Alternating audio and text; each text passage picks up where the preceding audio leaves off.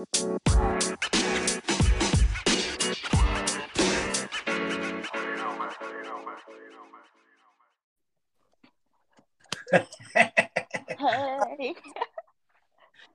Can you hear me okay? Yeah. Can you hear me? Yes. I got you on speaker because I need to be a middle aged dad for a minute and I'm making Chex Mix for the kids. We support that. Good. Yes. Let's go, middle-aged dad. I don't know. Do other do people like your age make Chex Mix? Oh, I don't eat chex mix. Oh, Wait, no, actually, yes, I do. I like the cheddar ones. the secret ingredient, or the secret to my recipe, is to double all the ingredients. Double the Worcestershire sauce, double the onion, double the garlic, Oh, not mix. and I add those little rye chips. Oh, Okay. interesting. Just spreading it out. Yeah. Welcome to the Dini Podcast, where we make mix Live. live. yes. um, So, so I know the agenda is men's mental health, and you contacted me about like, do I want to talk about that? I'm like, yes, I have just a tiny amount of that left, just, just enough. yes, I have just enough men's mental health left to talk about it. yes. If you don't know, that's Blake. He's always on the podcast. Oh yes, I'm Blake DeVestino. Hi. Dee and I are TikTok besties from like 2020. Yes, and we finally actually met up real life It was super dope. September, August, September, I think it it was was September. September. Yes, Yeah. we we finally met up in person. So we were like, "Hey, Let's go. it's real now." But yeah, that was in like, the oven. ooh, we support it. Yeah, yeah. Whew. Look at Blake coming in with the food. I'm sorry. What was that? Look at you coming in with the food. I know. Food equals love in my household. Food Okay. was I don't know if I told you this story, but food for me was kind of hard to come by when I was a kid. Not because I not because we were poor, we were not, but because of just the people who raised me. Mhm. And um, I make a point of making sure that my kids always have plenty of everything food wise. And I do everything like I don't think I've ever served them a frozen pizza, you know. I make the crust from scratch. Um, like the tomato sauce, well that I buy. But you know, I just I make it and I bake it myself. Yeah, Um, because food equals love. of course. Yeah. Um, so let me tell you a story before we get started. All right. part of why I had to. We're we're going to talk a half an hour ago, and I have another NB friend here in town, um, and she texted me and said I have been out in public shopping, like femme presenting, for the first time in a long time, and I want to go out for a drink Hey. as femme. You know, like, will you join Yeah. me? And like, I would be honored. And so it's the first time that she showed up, like alone. You know, and um, we went and had truffle fries, which were delightful, and it was just like a wonderful experience for both of us. I was so glad to be a part of it. uh oh, I almost died. are you sick? No, not that I know of. Okay. Yeah. I think I'm good. I feel like every time I talk to you, I'm always almost dying. Really? So, yeah. Like, I'm always choking on something. Wait, pause. Well, like, I'm always, like, choking on air, though. Like, I almost killing myself for doing basic human things. Like what? Breathing, Oh, yeah. drinking water. Like, I can't drink water and can I drink water like a normal person, please? It's so hard. but yeah, that's the story of how I'm um how I'm always almost dying. Yeah. Uh, when's the last time we talked? I mean, like uh, Uh, podcast wise, we talked. Uh, I don't know, a couple months ago, but then the audio didn't work out or something. Yeah, and then we had to. We were like planning on redoing it, but then life happened for both of us.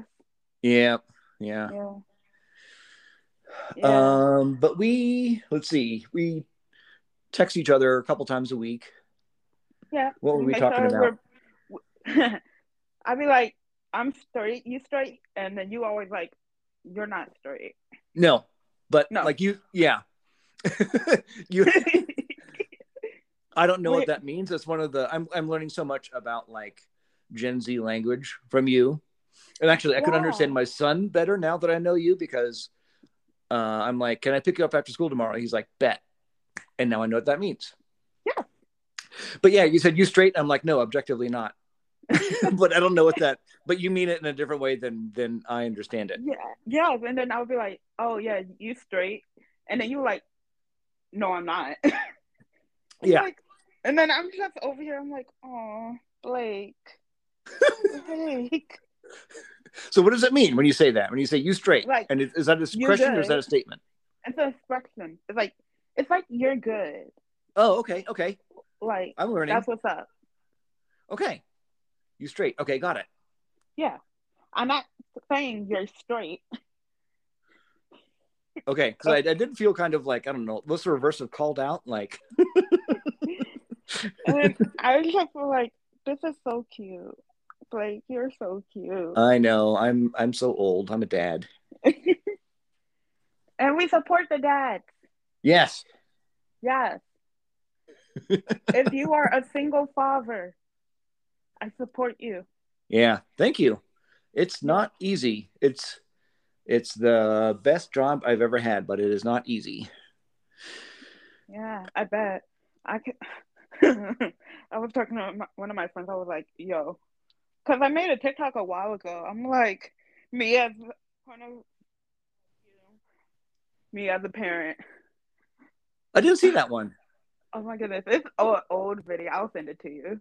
Oh. I'm just like, we're both depressed. Two depressed people in this house. Oh. Yeah. Too bad, Billy. It's like you have to watch the video. It's funny. it's sad, but funny. but yeah, you guys, you guys. Well, I saw another one. Actually, I think it was. I'm starting to see the same content on TikTok more and more, which is kind of weird to me. But I saw one of you the other day with a knife, and I, maybe it was taken down or something, and it was like Bart, no, no, it wasn't taken down. it wasn't. No, Oh, because you did something with a knife before that was taken down, didn't you? no. Oh, I thought you did. Okay. That was my first time with a knife. Oh, okay. Yeah, because it was uh whenever when I left the psych ward because I went to the psych ward because I'm depressed and I to OD. Oh my god, yes. I I joke about it now, but I'm still healing from being suicidal. Hey. I know, fam. I'm very proud of you. Thank you. Oh my god.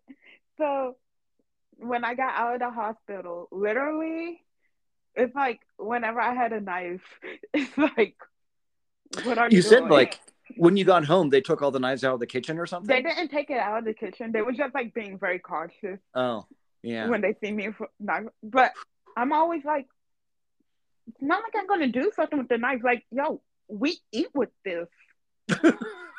yeah. like if I were to cut myself, I would use something that's not a kitchen utensil. I'm just saying. Oh boy. Like I never use kitchen utensils to cut myself. But yeah. you are the first person and maybe the only person who when i met them in person for the first time we cheers to us both being alive oh yeah. and like that that is a friendship that will last our entire lives You know, we're like, good for us. We are both here because when you and I met, it was touch and go there for a while. Oh yeah. We for both like, of us. Uh, do we really want to be alive? But then we were both like, we got family. Uh, yeah. yeah. But so we're mental health. Talk about family today because you already know the tea. Oh yes, you know. Which another thing I'm super duper proud proud of you. How are those boundaries holding? Oh, good. I haven't talked to nobody. Well, other than my fam- my media family, yes, but that person, no. Do you want to spill the tea for the listeners? Not yet. I'm, I'm okay. trying to make a video. Okay. A TikTok video about that. So I just wanted to give it a few months before I actually put it out there. That's a good idea. Yeah. Yeah. So yeah. But today we're not talking about me because I don't know I I, I don't know how to talk. Um I'm not a man. So well not today at least. Oh uh, yes, I meant to ask your pronouns today. Oh yeah, she her. You're fine. Okay. Oh yeah. I am he him. He she him. I'm she her. Welcome okay. to the podcast. um, so we're talking about mental health, but for men. So this is now, you sent me a couple of uh, like screenshots of tweets. Yeah. do you want to use like can you just i don't know the backstory well enough to understand what that was about so can okay. you like walk me through that and then because that's a good way to launch the conversation about mental health yeah. in men so we're gonna uh okay found it i found it now offset had a cousin i think it was his cousin uh takeoff he was killed tragic i know so offset uh, tweeted in a dark place, middle finger emoji. Mm-hmm. Uh, someone commented, "No disrespect, but if I lost someone I consider as family, I would definitely not be on Twitter tweeting. I would go dark without seeking attention for it." And then a girl replied, men's mental health is important, and these people are trolling him. His past shouldn't matter. He lost a family member and isn't a hundred percent. Stop trolling. Depression comes in hand in and hand in hand with grief. Comes hand in hand with grief. So that really spoke to me for a number of reasons. Not Offset's tweet, but the reply, mm-hmm. because like the a lot of my content in 2020 and 2021 was me working through stuff, and I needed. Yeah. Uh, like I didn't have a lot of friends at the time. Um, I wanted to, you know, be a father for my children, and I'm not going to unload on them. And so I was just kind of like processing in public. Mm-hmm. And when people, I don't know if it's like Americans or if it's probably just like cishet males, when mm-hmm. they see men emoting, like expressing feelings in public, they are accused of seeking attention. I got yeah. that so many times. Like, heaven forfend, you would see me cry on TikTok, which I have done, or uh, just like grieving, I don't know, my marriage or grieving like or mourning the the childhood that I wish I had that I did not have mm-hmm. and like working through all of that stuff. And I'm like I'm doing it because I have felt invisible for most of my life and to share it uh, makes me feel it sort of um, takes away the power of the grief in the mourning. Yeah. Would you share it with other people? And there's something, uh, yeah, there's something kind of empowering about that. Uh, and also, people see me and then they respond and like there are a lot a lot of people out there mm-hmm. by the thousands uh, who have experiences very similar to mine and so yeah. like there's a lot of value in processing that stuff in public but time and again by men, I was accused of that same. They always use the same language, which is seeking attention, Mm-hmm. and that's really weird to me. Like, what is it about, um, you know, conventional heteronormative masculinity that requires men to act invisible, to not seek attention? Is the attention supposed to come to them organically, but they're not supposed to seek it, or is it is it uh, more like i think that the subtext is that like when you're processing stuff Mm-hmm. when you're emoting in front of other people Mm-hmm. um, you are being vulnerable you're being intentionally vulnerable and that's what is upsetting to like the heteronormative traditional masculine types vulnerability is anathema to them so like what how what i don't get is how expressing vulnerability somehow equates to seeking attention. And all i could think of is that men think that attention seeking is of some some kind for some reason it's like a feminine behavior. I don't know why that is.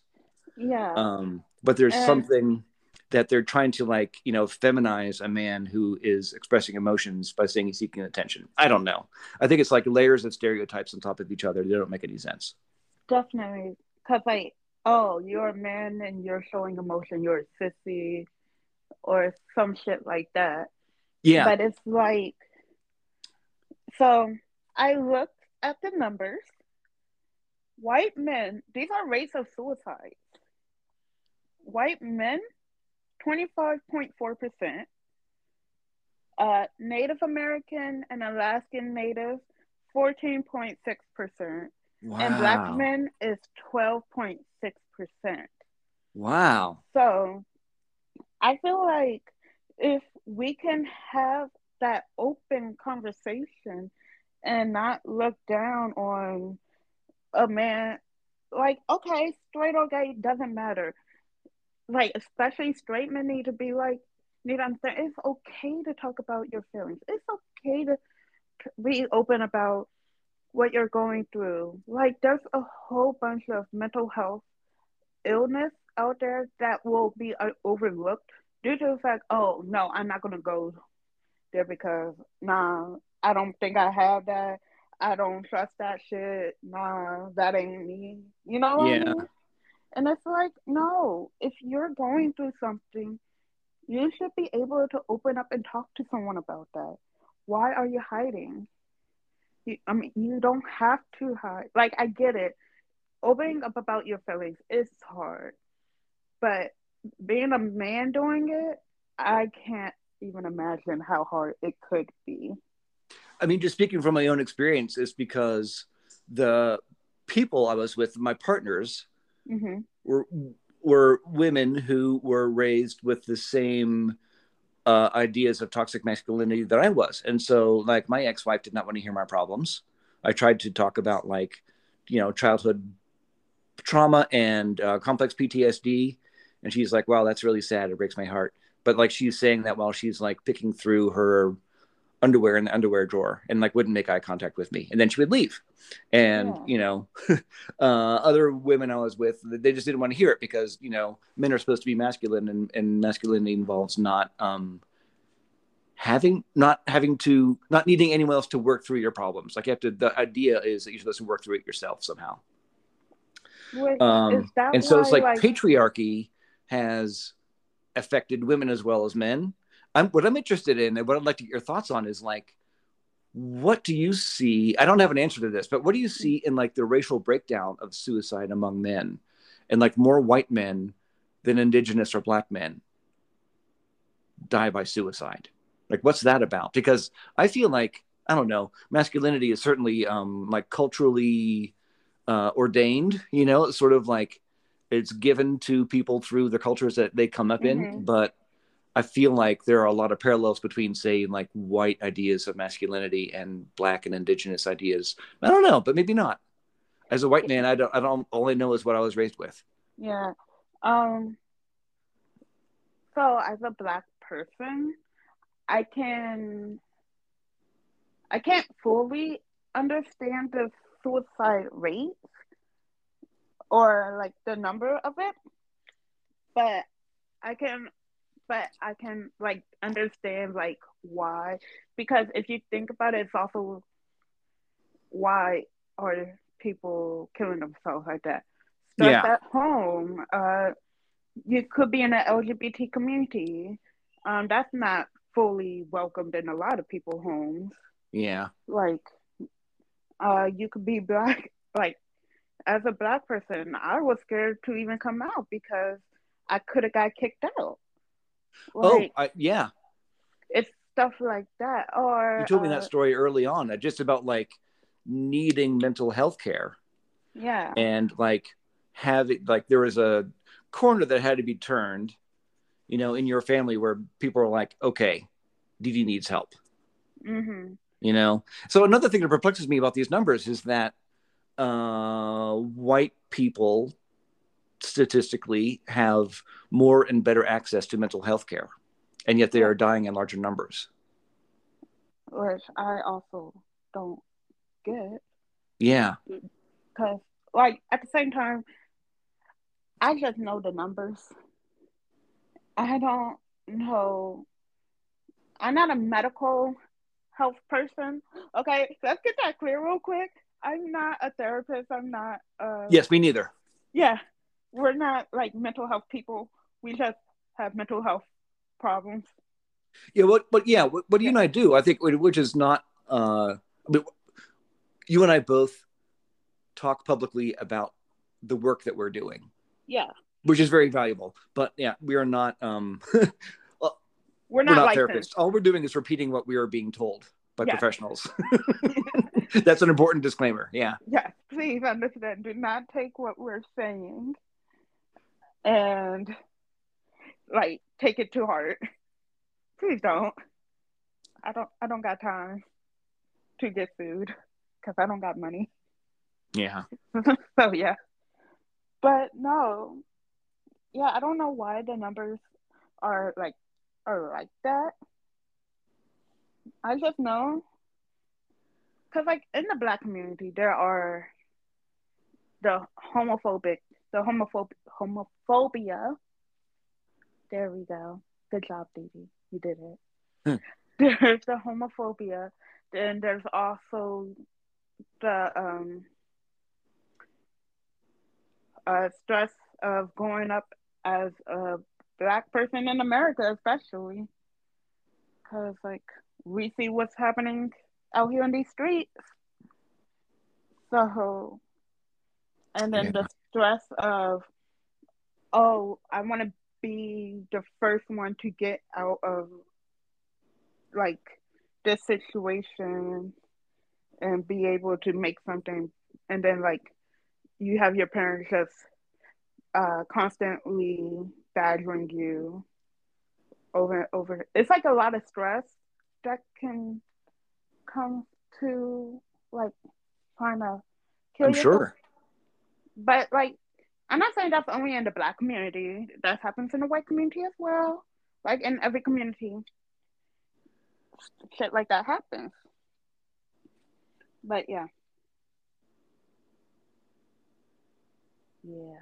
It's Indeed. sad though. It's like also if you need a suicide number, hotline number, 1 800 273 8255. Please call if you need it. Yes. I'm glad you mentioned that. yeah. Just wanted to get that out there before I forget. Because, like, I had it written down and I was like, let me do this real quick. And I'll also do it at the end of the episode. But yeah, you were saying? Uh, and there is an organization uh, that specializes in suicide prevention for members of the LGBTQ plus community called the Trevor Project. and you Mhm. can go to their website. It's just the trevorproject.org, I believe. And you can uh, reach a counselor through their website. And they understand like the the various nuances, the vagaries of mental health challenges among queer folks. Mhm. Another great resource. Definitely, definitely. Uh, let me see if I can pull it up real quick. Yeah, the trevorproject.org. Um, yeah, they have crisis support services for LGBT. By all means, please call if you need it. So yes. Um. Okay. Uh. I'm trying to think of um other creators that I'm sure you and I both follow a lot of the same creators on TikTok, mm-hmm. but a lot of like in addition to the work that I do with my therapist and I see my guy every every week, every other week, um I look for content of queer folks who are thriving, you know, mm-hmm. who are sort of on they're either on their own journey like they're taking us on their journey or they're on the other side of the hardest part, you know. Uh, Dylan oh, is an excellent example of that, you know. I was like she just to say her. Yeah, Dylan is amazing. Y'all should go follow Dylan. I forgot her her uh, tag, but Dylan is a trans woman, and she is absolutely absolutely amazing. Another one is the uh, I don't know how to pronounce it. The floor is Marv Marva Marvela it's another trans woman. Oh. Um. And then there's the handy ma'am. Yes, the handy ma'am. The uh-huh. handy ma'am. I love her. She's amazing. But yeah, there is a lot of amazing trans LGBT people out there who you should follow if you want to uh oh there's this oh this trans woman she was I think she was a bodybuilder before. Oh yes, yes, uh huh. I remember her name, but yeah. It's like Grace, I think. Uh huh. Something like that. Gracie. Or no, Gabby. Her name's Gabby. She is. Oh my god, she's hot actually. like, I'm just fine. I think a lot of you know, there are tons of therapists. There are as mm-hmm. many therapists as there are tarot card readers practically on TikTok. Yeah. um, but, you know, at least I could trust the therapists. Mm-hmm. But I think there's a different kind of content that we all could benefit from, and that's like mental health inspo. And that's what I love about those creators is like they're doing the work and they are thriving. And like you see them go through the challenges and you see them overcome them you know, and yeah. then you see them thriving again, and then another challenge comes up, or they do another. It's just like my friend today, and she's like, "I am out alone, friend presenting for the first time. Um, I had a great day. Let's meet for a drink," and we like celebrated. You know what I mean? Mm-hmm. And so, like, you get to enjoy those moments of other queer folks just living their lives, the highs and the lows. Definitely. I think Inspo is a great, uh, a, a great opportunity for new queer mental health content. Mm-hmm. We gotta make we about to make a TikTok together, you me, and we're gonna just make some uh LGBT content.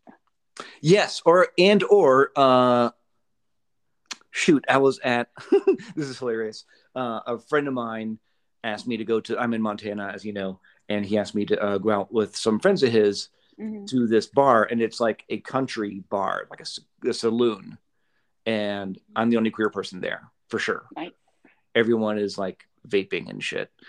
And um my first question was like, how do I dress like a straight person? And I'm like, oh, oh. never mind. I'm just gonna dress like myself. Yeah. it was dumb. It was like my first instinct was like, how do I pass? You know? Um, how do I make myself invisible? Yeah. Um, wait, I forgot where I brought that up though. We were talking about oh, oh, so, so two of these guys is karaoke night and two of his friends were doing um it's when you go live together at the same time and you're you're competing with each other what's that called oh i don't know what it's called but i don't know what you're talking about yeah and like you compete for likes or or mm-hmm. prizes or whatever um yeah. anyway you and i could do a live together we don't have to compete but we could do like we could share a live together and you could watch me make Chex Mix or something i don't know I can't because I only have 600 followers. I need more. I need like. Oh, really? Thousand. Yeah, I need a thousand to go live. Oh, damn. Okay. Yeah. Well, tell everyone your handle so they can follow you. What is my handle? The Queen Dee Dee, I think. Or is it Queen Dee Dee?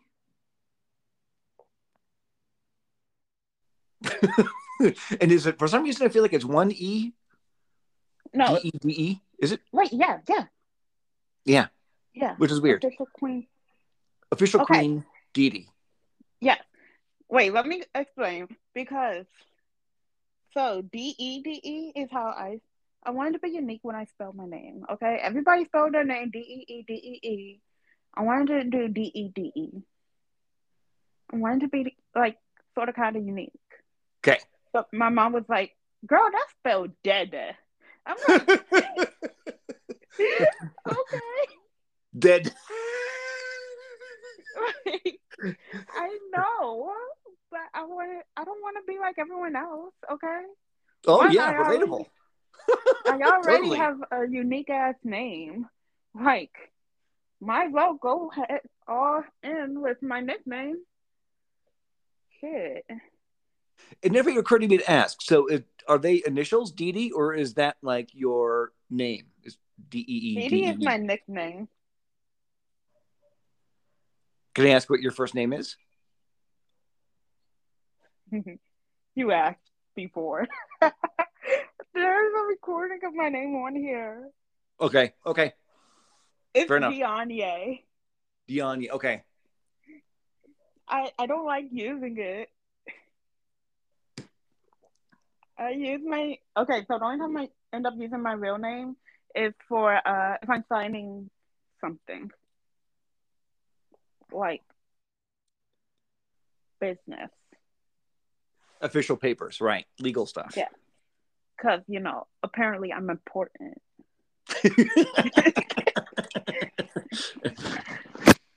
These streets can't hold me.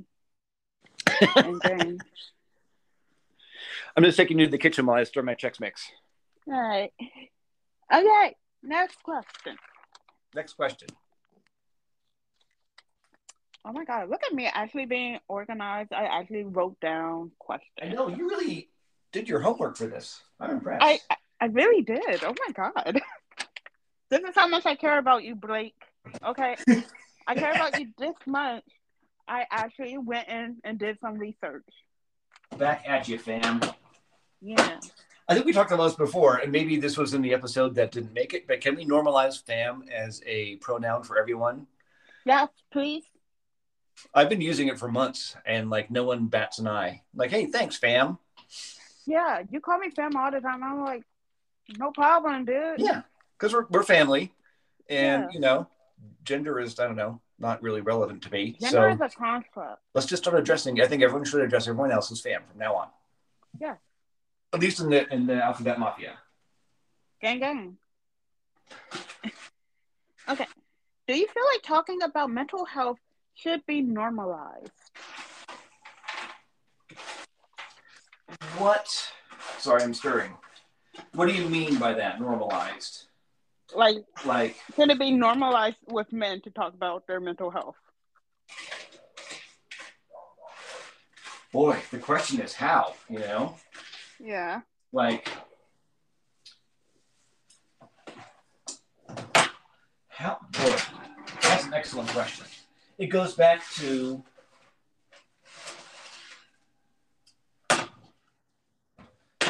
for me anyway it goes back to the idea of safety Yeah.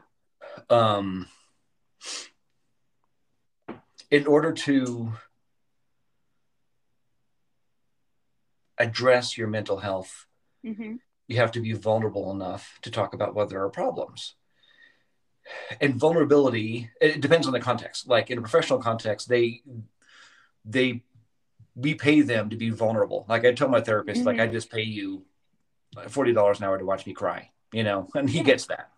Um, but outside of that, like in relationships, I think a lot of people don't understand that um, vulnerability has to be earned. hmm You know, people have to demonstrate that they are trustworthy and that they are safe. And that's why it can be hard for men to open up because they don't know when it's safe. Yeah. And I have friends, male friends, who have paid the price in relationships with women where they are too vulnerable too early and the women uh, reject them you know mm-hmm. so i think part of the normalization process is uh, will involve normalizing vulnerability among men yeah. Which again goes back to what i talked about before in like these weird fake constructs of masculinity and where vulnerability doesn't and does not fit into that. Yeah. that's the major challenge i think. Because i think like i may me and you have a relationship where we both can talk. We can we both can open up about how we feel about shit. Yeah. And i definitely let you open up because not many men are not only comfortable or they feel like they're not allowed to be vulnerable or they're not allowed to open up about their feelings. And I feel like we as a group should make it more accessible for men to open up about their feelings and be vulnerable with themselves and how they feel with shit. Cause going back to um uh takeoff. Like, yeah. He Oh yeah, the tweets, huh? Mm-hmm. Yeah, takeoff I mean not takeoff, offset. Offset. He's there's a picture of him crying at takeoff's funeral at his casket. Like just being open up and vulnerable like that, that is something that is always looked down on in the men's community, especially the black men community, which I still don't understand. But then also when um what's his name? Oh my god. Everybody hates Chris, Julius, Terry Crews. Oh, Terry Crews, yeah, uh-huh when he came out about sexual assault, he like I feel like stuff like that people tend to look down on it. I mean, look past it. Oh, you got sexually assaulted by a woman? You're yeah. fine. But yeah. no, that's still assault. And there's these um videos. There's this uh one video um some woman it was at some award show, and she ripped open um, Zac Efron's shirt, and it's like, wow. But had that been the other way around, they would have been canceled. Yeah. They would have been uh, arrested. Yeah. They would have lost their job. They would have written a full out apology. Yeah. But let a woman assault a man and we just laugh about it? Mm. And Terry Crews also went public about uh, porn addiction. Yeah. He's just an excellent like model of um controlled vulnerability, you know, like kind of mm-hmm. strategic vulnerability. And he realized that he had to reach a certain point in his career where it was safe for him to do that because he couldn't do that early in his career. And yeah. like that was Brendan Fraser's problem where he was assaulted by an agent and no one would call him out on it. And so he didn't work for 20 years, you know. Mm-hmm. But then he finally reached this point in his career where he could like come back and, and speak his truth. And now people are finally seeing him for who he is and what happened to him. Um, but the more people like that who can model vulnerability uh, in like a healthy way, mm-hmm. the better. And going back to the offset thing, what's amazing to me is like he was at a funeral for a family member, mm-hmm. and people are trolling him for crying, for mourning the death of a family member. And, like, uh, what kind of world do you live in where that is a problem for you? And then it's also someone also tweeted you would just where is it? Uh they someone else followed that tweet. Oh, bro, shut up. You was helping your wife throw money a few days ago. Oh it's yeah, like yeah. Everybody grieve their own way. Yeah. okay. So she, he was helping her throw money, but you don't know what's happening behind the scenes. Yeah. That's Yeah. what people need to understand. Like, yes, they these are public figures. Like, but behind the scenes, you don't know what's happening in their house. And it's all based only- on like social media representations. Like according to social media, you seemed happy the other day, but today you are crying. So I'm going to assume that you crying is fake and not the happiness is fake. You know what I mean? Exactly. That's messed up. Like another good example, Meghan Markle and Prince Harry. Okay. Prince Harry was so con- like his mental health was really bad. Like he was concerned. He did not want what happened to Diana to happen to him. Huh. I mean, to happen to Meghan. Right. So, yeah, he left the family, the royal family, for his wife. But yet, everybody wanna. I don't know why I'm on royal Twitter. I've been trying to get out of royal Twitter for a minute, but everybody keeps com- was commenting. Uh, one time they was like, "Y'all say y'all wanted privacy, but yet y'all doing this, that, and the third. uh huh. But It's like they never said they wanted privacy. Right. They just want it out of the family. Yeah. Yeah. They wanted control over their Like they're going to be public figures forever. They both knew that going in. Yeah. Yeah. Like Meghan Markle was already her own person even before the royal family because she was an actress. She was in uh she had a lead role in the show Suits. Like Meghan Markle was I didn't know that. doing her own thing Huh. before she even got into the royal family. But once getting into the royal family, like I know this is about men's uh, mental health today, but like for Meghan Markle, simply because she is black and she is a woman inside of a predominantly white family, Uh huh. like uh y'all there was um tweets oh Meghan Markle did this but you look at tweets before like look at something before Kate did the exact same thing and y'all praised her but y'all look down on Meghan Markle y'all call Meghan Markle baby and monkey Oh my god. like Oh but yet the British people want to be like, oh, we just don't like her for the person she is. No, you don't like her because she's black. She's in the royal family. She's gonna forever be a part of the royal family, whether you like it or not. right. Uh, she's has a kid. Y'all just don't like the fact that she's that a black woman took one. She took your man, like she took a prince from the royal family but at the same time, she, she was like, she was herself was saying she was having depression, uh, she was suicidal, like, but yet it's like, no, she wasn't. She's fine, but you don't know what's happening behind the scenes. I can post a TikTok right now and be happy and all that shit, but after that TikTok, you don't know what else is happening. I could be crying. Hundred percent. So it's just like same thing with men. They can post a TikTok all they want, but behind closed doors, you don't know what's happening. You don't know what's happening with Offset. He could be he. Everybody grieves in their own way. Yeah. I do with comedy. I laugh at the shit I've been through. yes, you However, do. it's- Yeah.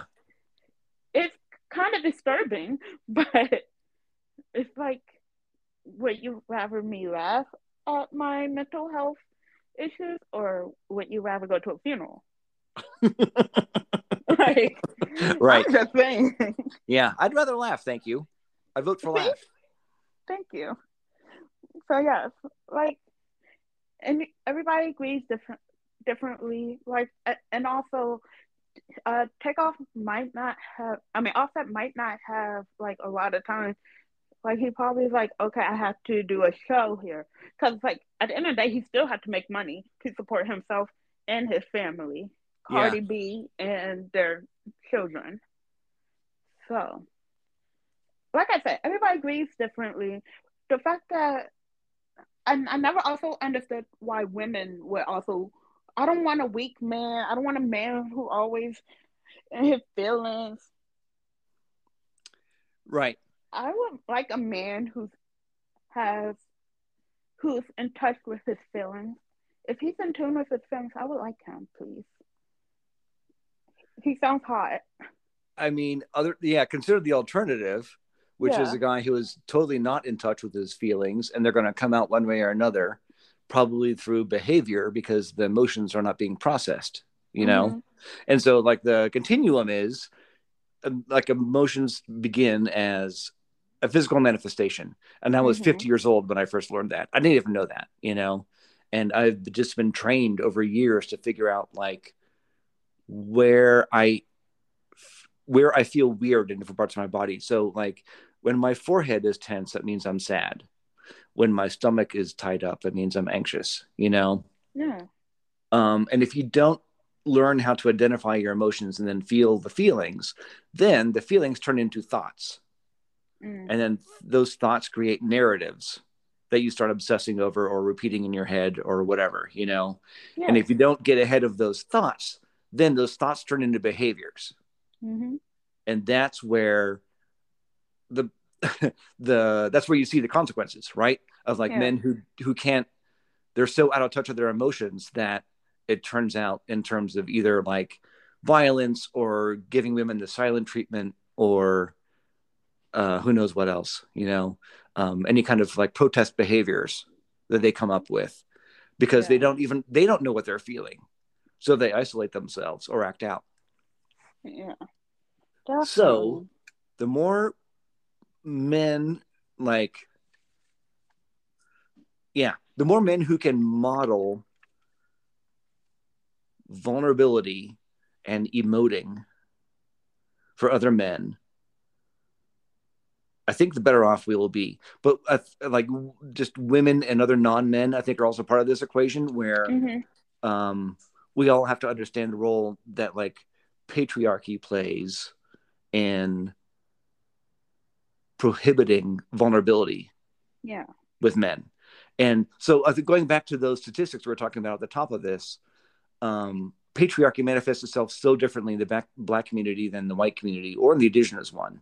Um, and I think that is an important piece of the puzzle is understanding how those differences affect the men differently in those communities if you see what i'm saying. Like white patriarchy is much much different than the effect of either black patriarchy or white patriarchy on black people you know? Hmm there are a lot of variables there to consider and the question is like how do you um, rise above it or how do you see clear of it you know?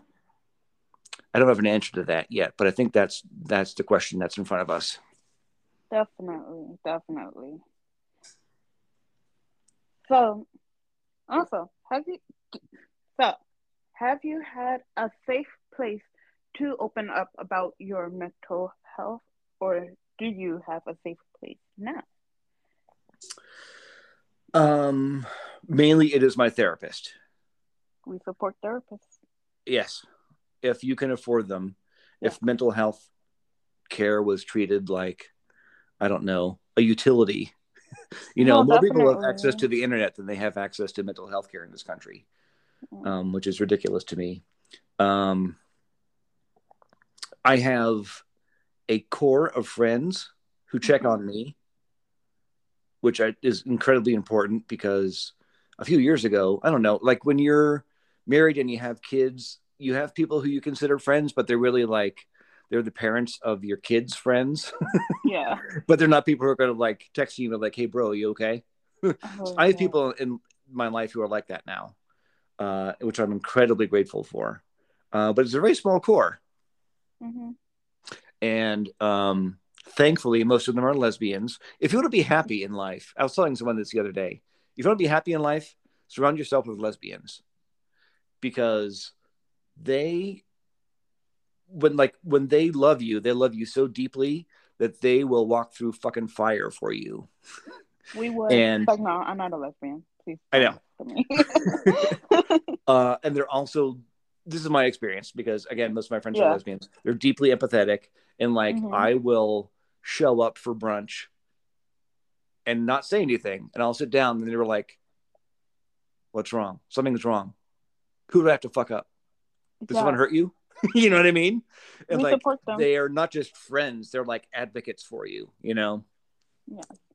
Um. So a ten out of ten recommend. Mhm. Um. I would like to again be in a relationship where I have a partner that I can be vulnerable with. Yeah. I have had that in the past, uh, only briefly, but it was just like it's with a woman uh, who I think you knew, and Mhm. it was just I don't. It was like one of the most wonderful experiences of my life, and I learned that like people like her actually exist, and relationships like ours were actually possible Mhm. and I didn't know that that those things were even true until I met her. And the only reason that we're not together is just because we were on very similar, very parallel mental health journeys, and we realized that like the way she put it was like, how do I find myself without losing you? But I need to find myself. And we just needed there's more work that we both needed to do, you know. Yeah. Um so I'm grateful just to have had that experience. That's great. Especially if you're in a you grow up in a place where you don't have that kind of safe space Yeah. to even express yourself. Mm-hmm. It can be very traum- traumatic and it can be scary because you don't want to say the wrong thing. And then it's like, What do you mean the wrong Oh. thing though? What would the wrong thing look like or sound like? like hmm. what what can I use as an example? Be like, okay, I don't know, but like, I know what I'm trying to say, but I don't feel like it's it's not coming out Okay, like it's supposed to that's fine. because it's like that's it's interesting to me they put it that way though because it feel it makes it it sounds like um it's unsafe on your end. Like you don't know you're afraid they're going to make things worse somehow. And so you don't feel safe to react authentically. And so I'm just wondering what what are the the landmines, you know, that you're afraid are in front of you. Mm. I wonder. Well, um, I'm I'm good, Blake. Okay. I, I I'm good. I have therapy on Tuesday. I think I'll be fine. Maybe. Like no. Who do you have to, to what where do you find a safe space? Um. So where I go, like I have a couple of friends who I talk to about shit, and then I also have a partner Yes. who I um they understand like I already let them know like it's gonna like I trying to open up and they get it and they understand it's gonna be like a slow process and I even talked to my therapist about this and it's just like I don't when I first met them I didn't want to be like hey trauma A hundred percent. They're Yeah. just like, fuck, I'm out. Like, Yep. no. So, already, they know I'm going slow with opening up about my feelings. Uh, not my feelings about them. They know how I feel about them. I like them. They're they're really cool. They're awesome. But just opening up about like things I've been through, like I can slowly get into my background of what happened to me, but I just can't full blown come out with it anymore like I used to. Because now it's like if I do that, it's just like I also tend to start to shut down on my uh like my brain starts to be like, okay, it's time to take a break from adult things Yeah. and then I end up going into little space. Oh right, yes, we were talking about that. Last, well, I can't remember if it was on the podcast or if it was in person. Yeah, Yeah. about little space. Yeah. Yeah. And if you don't know what little space is, little space is just where like a person it can it's also like a traumatic response. Age regression is also what it's called. Mhm. Um, it's used in therapy. It actually is used in therapy uh, a lot. So, uh, no, I am not a system. I don't have DID. This is just my response to what I've been through. And uh, little space is when you shut down being a adult and you go back to like a kid like mind. Yeah. Whereas I, when I end up age regressing, I am like between the ages of three and five. And it's also not a kink. It's nothing sexual here. Oh my Yeah, god! Please right. do not sexualize a little space. Which I think I is- will. Totally misunderstood. Right. Yes. Um. No, I I do not fuck wearing like a onesie. Like yes, I do have a onesie. It's a unicorn onesie. It's cute. Mm, Unicorn. That's awesome. Yes, but no, I I will not fuck in a onesie. I will not put on a pamper to fuck you. Um. hell no. That's just uncomfortable. Not yeah, that's uncomfortable and that's very questioning. I am questioning what you're going what you're thinking about because uh it sounded like a little mm, to me. So no. But as a little a person who do age regression, no. And it's also also come to the consent part. Oh my god. No. And does your partner help you with that Oh, I in the little not, space? I have not regressed in front of them. Okay. Yeah, but I have in front of uh my old roommate, and she is amazing. Uh, we were watching uh something on YouTube, and then it like became very like hard, uh, traumatic for me to like what they were talking about, and it was about assault.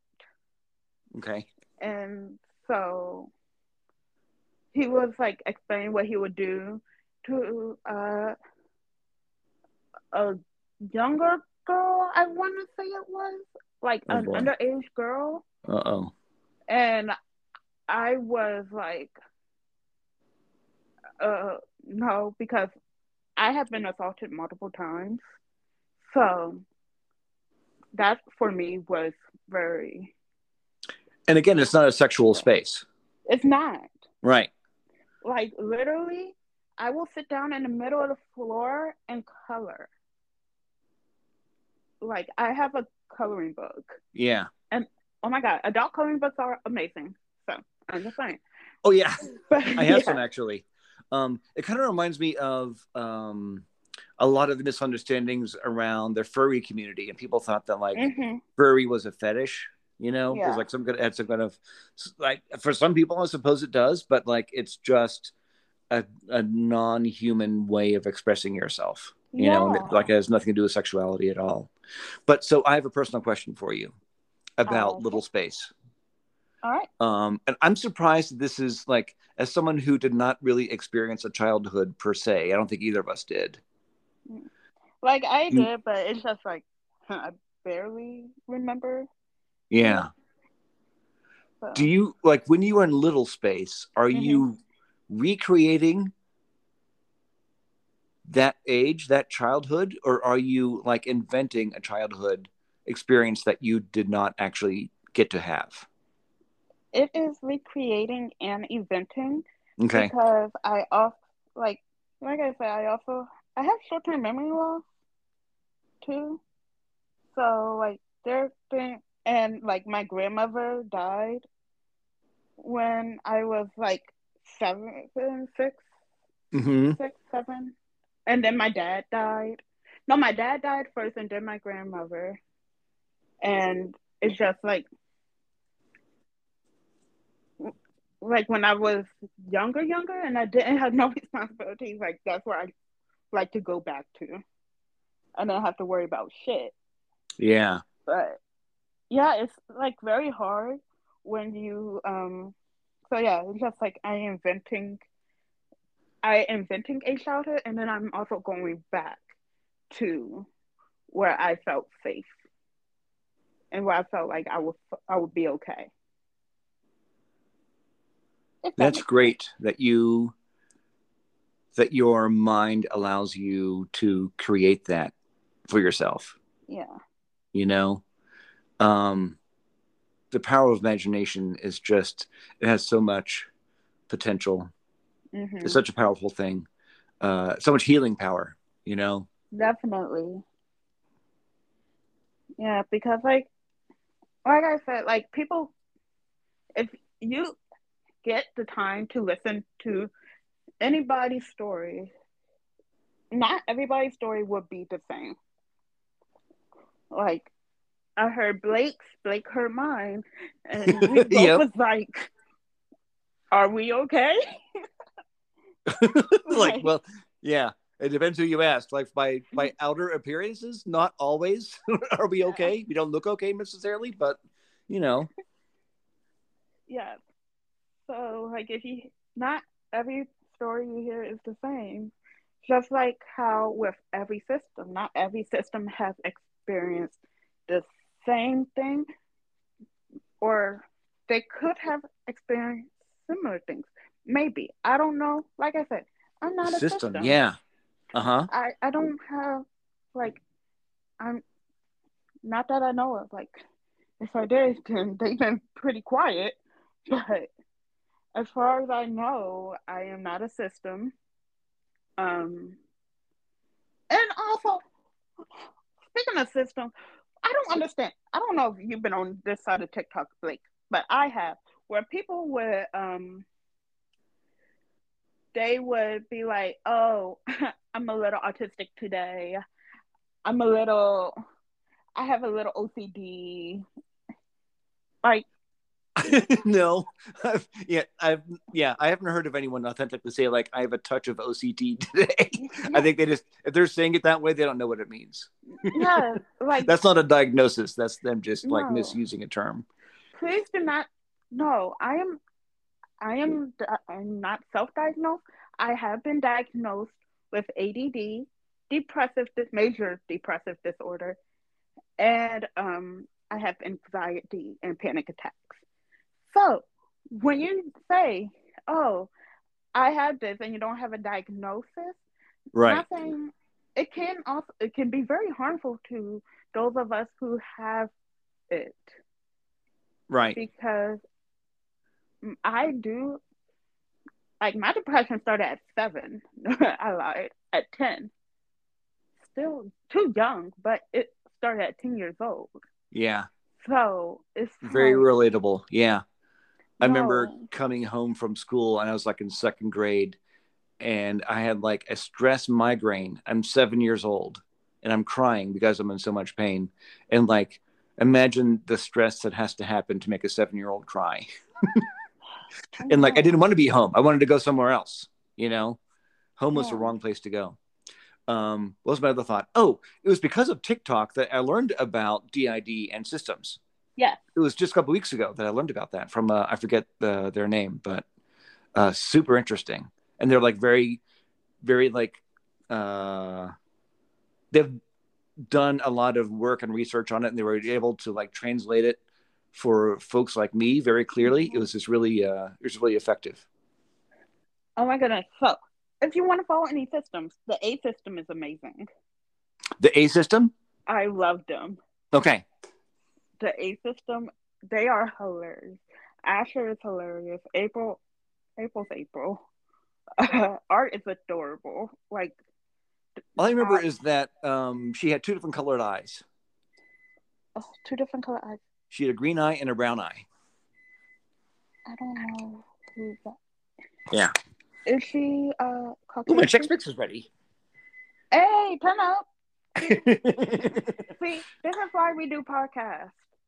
So we could cook while we uh talk about shit.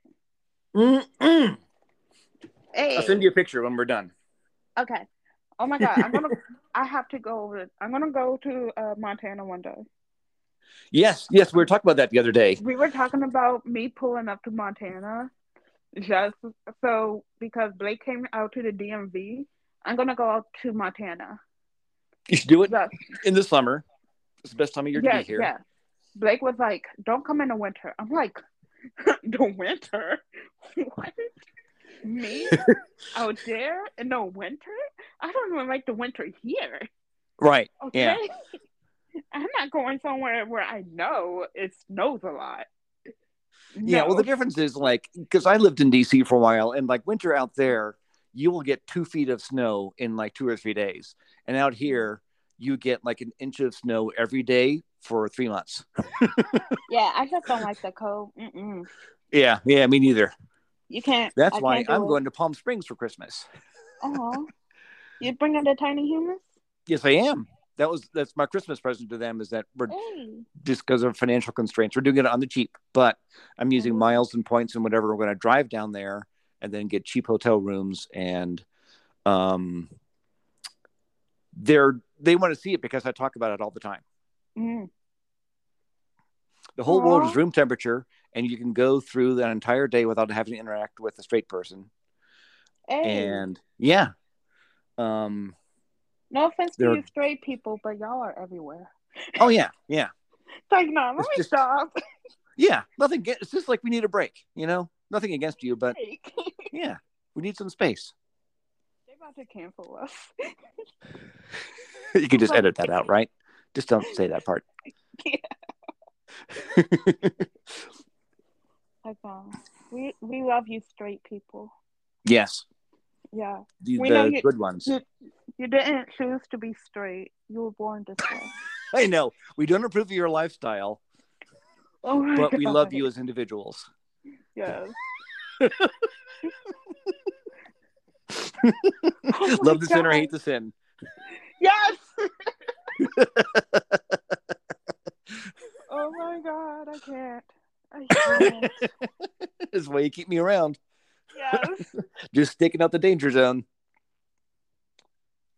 If you ever wondered what a 24 and a 52 year old had in common, this is it. Yeah. Um, mental illness and pansexuality, Yeah. and that is enough. And then, and then, uh, no, Blake called me out. Uh, I was like, yeah, I have a thing for older guys. And he was like, yeah, I see that. I'm like, I'm gonna go cry. God damn. Yeah. Leave me alone, Blake. Okay. Not my fault I have daddy problems.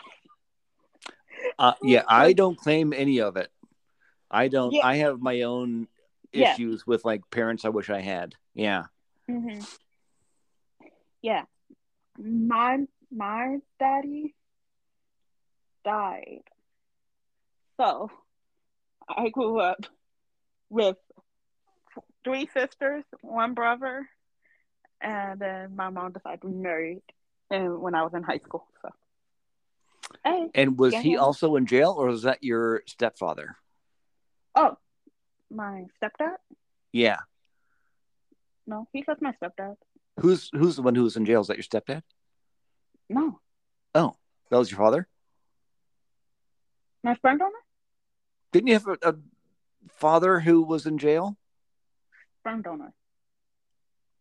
Gotcha. Gotcha. Okay. Yee. I don't Right, think he that's what I went was to. thinking. I don't think he actually went. Yeah, he didn't actually go. Oh, really? As far as I know. Oh. Yeah. When I did my research, I didn't see him going. Yeah, because I look people up. I will Google you. I Yeah. Googled Blake. When me and Blake was meeting up, I Googled his ass. I was like, let me make sure. What did you What did you learn about me? What did you find? Uh, Um, I host a show. Beyonce Yeah. Oh, I, mean, Um, I don't know if I can say it. Not that, but it was that. I'm on TikTok. Yeah, I found out. Uh, I haven't Googled myself in a while. I don't know. I probably should. If you're ever bored, Google yourself. You'll find a lot about yourself. Yeah. um, I did a um security search on me. on Uh, yourself? Yeah. Um, I am a 62 year old white man. Really? Yeah. How did the internet arrive at that conclusion? because my social security number was stolen when I was in high school. Oh shit! Yeah. Mhm. These guys So how does that work? ruthless. Like, do you get a new number or what? oh, uh, I think they get got me a new number That's Again, this was messed like- up. back in high school. I was like, I did not go to a hospital. I'm not 62. I'm not white. Whoa! What is this? And so your name is like Herb Braverman, and you're from you know South Bend, Indiana, or something. Some shit like that. Wow, that's messed like, up. Yo, what the fuck? This kid is crazy. And I was still in the foster system, so I was able to get that cleared out. Oh, I cleared see. up. So I'm like, hey. But I was like, damn. And I sent that to my uh, sisters. I was like, hey, so um, I'm a 62 year old white man. Just so you know, don't be surprised when you see me at Thanksgiving. Yeah. Yeah. According to Google, I'm a white man. Surprise. Ain't gonna scare you. yeah. no. Someone stole my identity. I never felt Someone, did you see that post? It was like maybe a month ago. I posted um the I did a screenshot of a guy who took all of my Instagram content and my face, like my uh, you know the picture from my account. what? and he had his own name, but he took all of my content and used it as his own. Like he was pretending to be me, but under his own name. You know what, I mean? Like the pictures were like mean. of him living my life. He's I'm like- catfishing people. Yeah. I'm like, bitch, I don't even want to be living my own life. If you want my identity, go Get all the way and take all of it. And like I will happily trade with you. Yeah. Um, but If for some reason, he followed me. Like he liked me and followed me, and that's how I found out about it. Because I saw my Yeah. picture on his account, and I'm like, "Hey, dummy, I'm reporting your account for stealing my identity." And like within 15 minutes, he deleted everything. But like, how fucked up is Oh, that?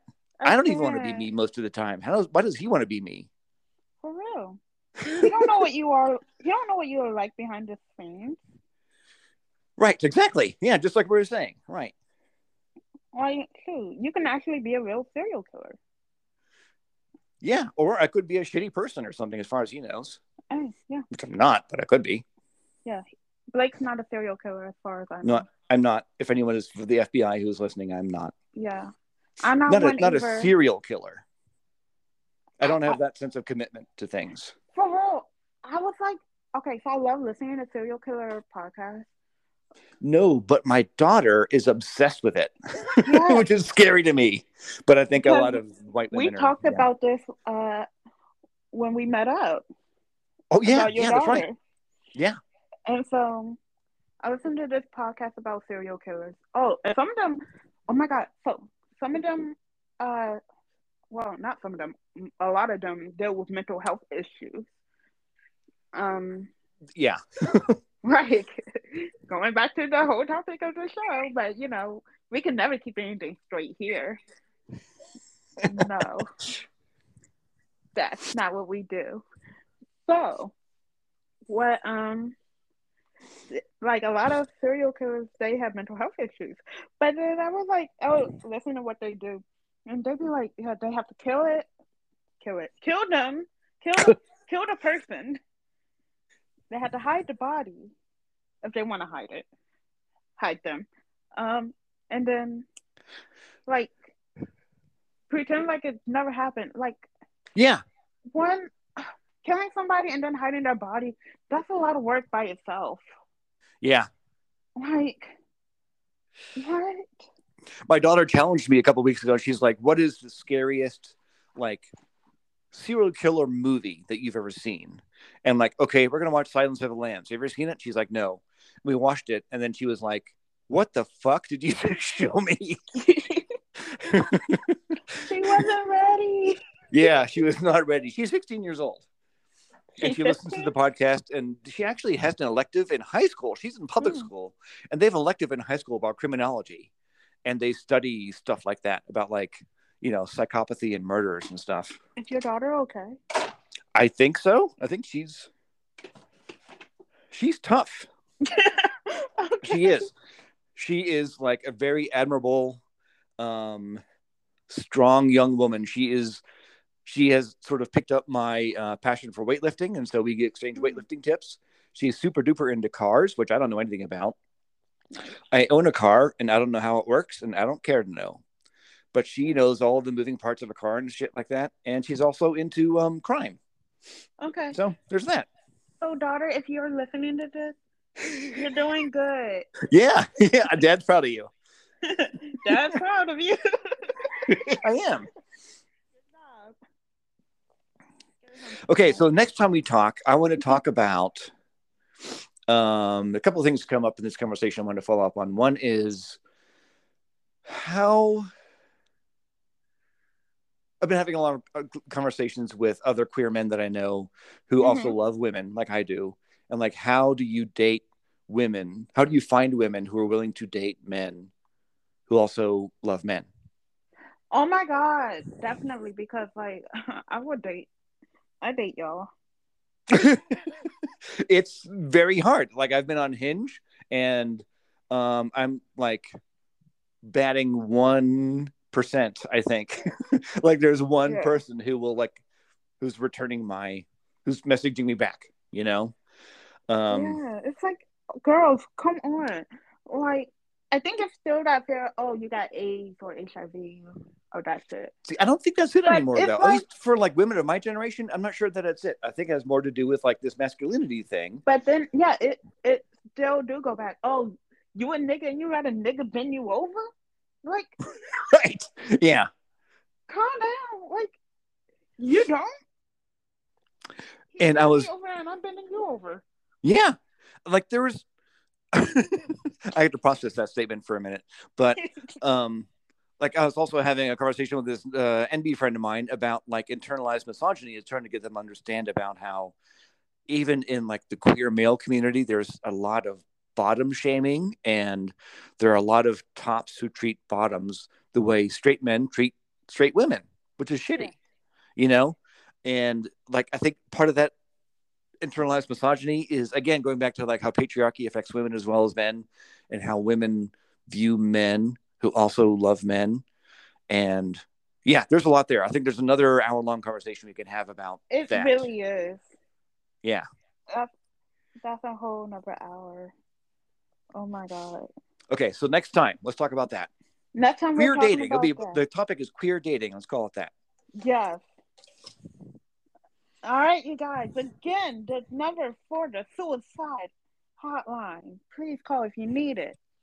1 800 273 8255.